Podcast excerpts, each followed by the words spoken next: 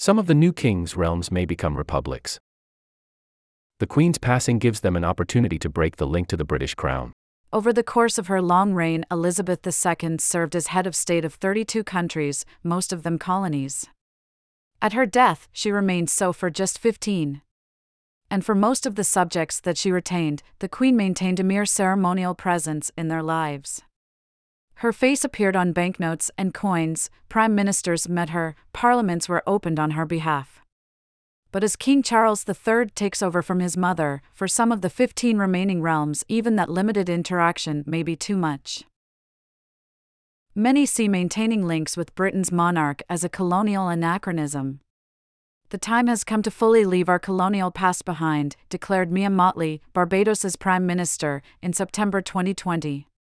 Last November, her country replaced the Queen as head of state with Dame Sandra Mason, previously the island's Governor General. Jacinda Ardern, the Prime Minister of New Zealand, has said she expects her country to become a republic within my lifetime. Before Barbados, the last country to sever ties with the British monarchy was Mauritius, in 1992. The Queen's passing provides an opportunity for others to make the break in a tasteful, diplomatic way. More of our coverage. What will Charles do now? The Commonwealth will miss Queen Elizabeth. Obituary Elizabeth II never laid down the heavy weight of the crown. The death of Elizabeth II marks the end of an era. Film What to Expect from Charles III. Australia is a particularly interesting case. The British monarch's notional sway over its national affairs has long seemed anachronistic. In 1975, a deadlock between the House of Representatives and the Senate created a national crisis.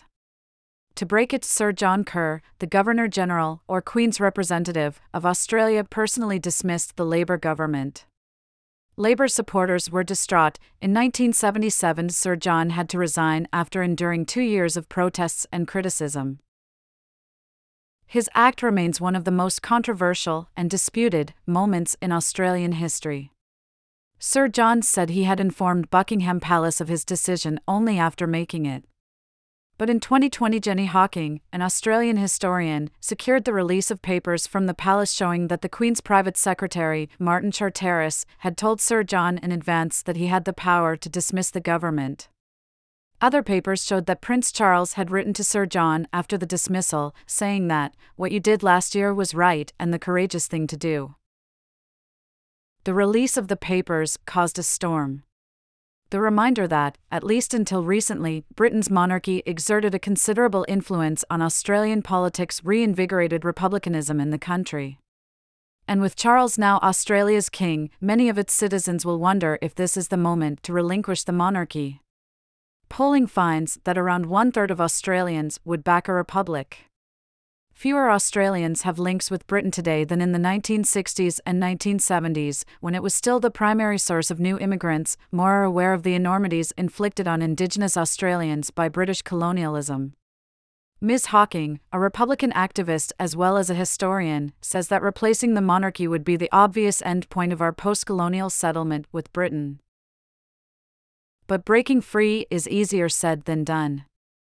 The switch to a republic would require a referendum to pass with majorities not only nationally but in at least four of Australia's six federal states. The motion would also have to propose an alternative head of state, such as an elected or appointed president. In 1999, despite pro Republican polling, a referendum failed by 10 percentage points thanks partly to splits among the Republican movement over which alternative to plump for.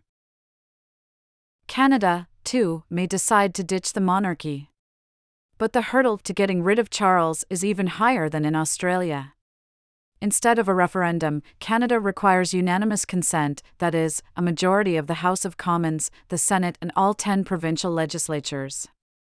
Emmett McFarlane, a political scientist at the University of Waterloo, points out that no proposed constitutional amendment has ever passed such a high bar.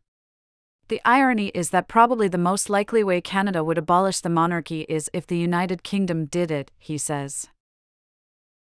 Some places are less strict. In New Zealand, an Act of Parliament would suffice to remove the monarchy. But despite her conviction that the monarchy will not last her lifetime, last year Ms. Ardern said that she had not yet sensed an appetite from New Zealanders for significant change in our constitutional arrangements. Many Caribbean countries could turn Republican without referendums, too. Yet several have failed to deliver on promises to do so in the past. A number of Jamaican prime ministers have announced fruitless plans to unseat the Queen. A referendum in St. Vincent and the Grenadines in 2009 failed. Barbados's successful attempt to remove the Queen was preceded by a failed one in 2008. Several Caribbean realms still rely on the Privy Council, a court that advises the monarch, as a Supreme Court.